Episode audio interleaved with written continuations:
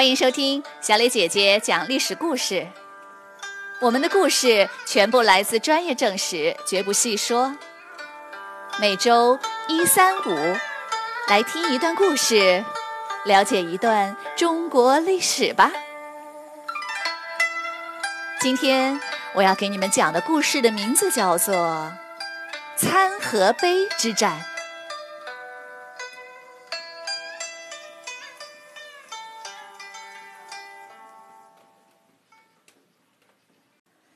淝水之战后，北方大乱。六十岁的慕容垂定都中山，重建了燕国，历史上称为后燕。后燕迅速的收复了前燕的旧地，占据了北方的东部，国力很强大。与此同时呢，在更北方的草原上，只有十五岁的少年拓跋圭也恢复了代国。不久改国号为魏，历史上称为北魏。慕容垂很喜欢拓跋圭这个有胆略的小伙子，有意扶持他，多次出兵帮他打败仇敌。拓跋圭呢也很给力，四处征战，几乎打败了所有的对手，成为了草原上最强大的霸主。雏燕长大成了雄鹰。拓跋圭只想自己称王，不愿再受后燕的限制。不久，双方产生了分歧，断绝了来往。慕容垂很生气，不再去管北魏，他集中精力消灭了与他分道扬镳的丁零人，又吞并了位于山西的西燕，威震天下。到这时，慕容垂才决定去教训一下不听话的拓跋圭。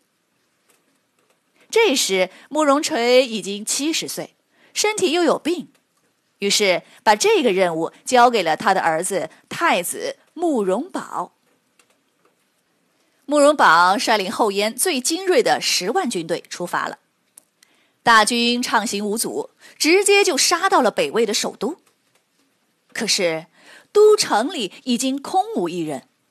原来，拓跋圭得到了消息。早就把部落的人口、牲畜全部迁到了一千里以外的地方躲起来了。拓跋圭率领军队驻扎在黄河几字湾的南岸，等待机会。一无所获的慕容宝率军来到了黄河的北岸，开始造船，准备进攻。拓跋圭则派人躲在通往中山的半路上。把后燕互相联络的使者全都给抓了起来。拓跋圭把使者押到河边，高声的喊道：“慕容宝，你父亲慕容垂已经死了，你还在这里做什么？快回去继承皇位吧！”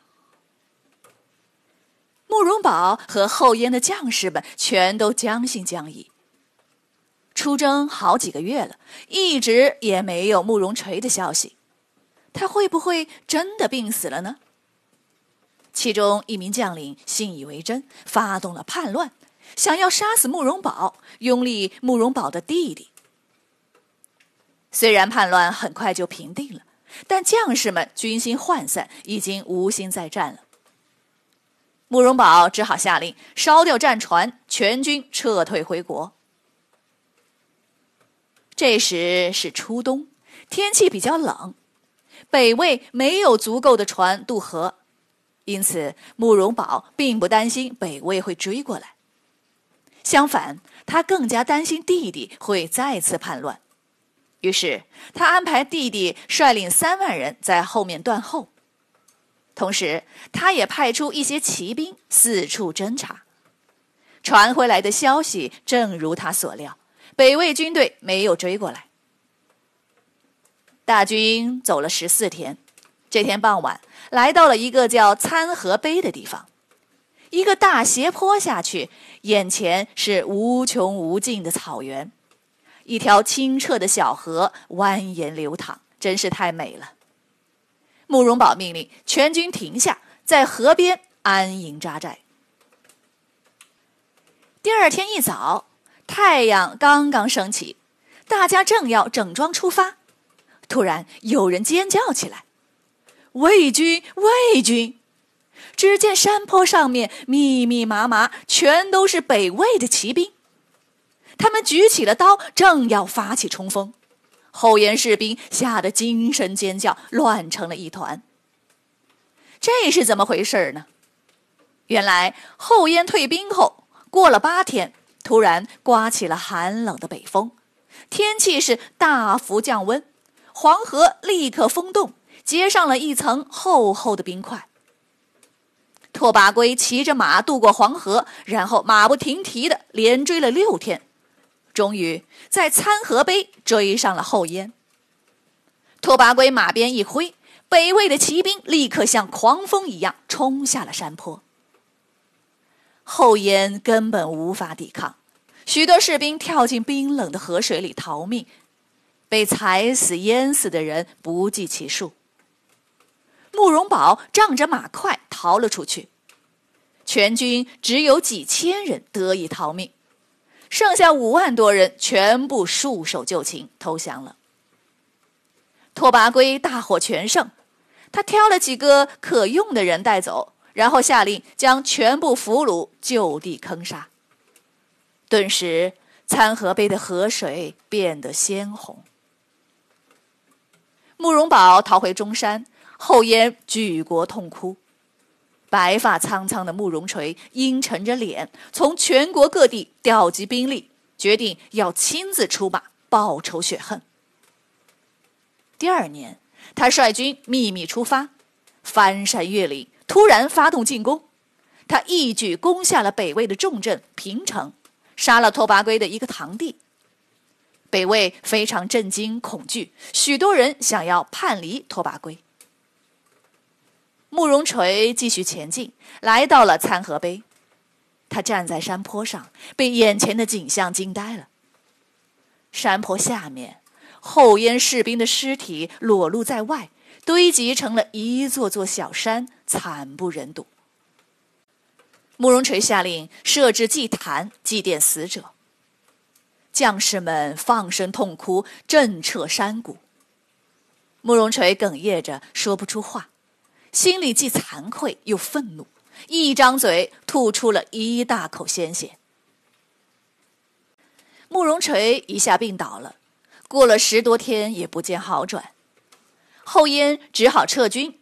在回国的路上，慕容垂就去世了。几个月后，拓跋圭倾尽全国之力，率几十万人大举进攻后燕。慕容宝放弃了中原，逃到鲜卑慕容部的故地龙城（今辽宁朝阳）。一小部分后燕自称一国，历史上称为南燕。从此，北魏取代后燕，成为了新的北方霸主。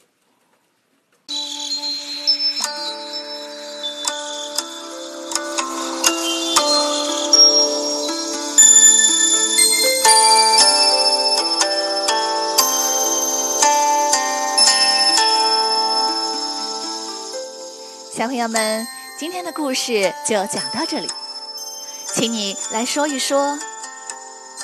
故事中，拓跋圭把在参河碑俘虏的五万后燕士兵全部给坑杀了。你觉得他为什么要这么做呢？如果你是拓跋圭，你会怎样对待这些俘虏呢？欢迎你们到公众号留言。或用语音告诉我们你的想法。感谢你们今天的收听，我们下个故事再会。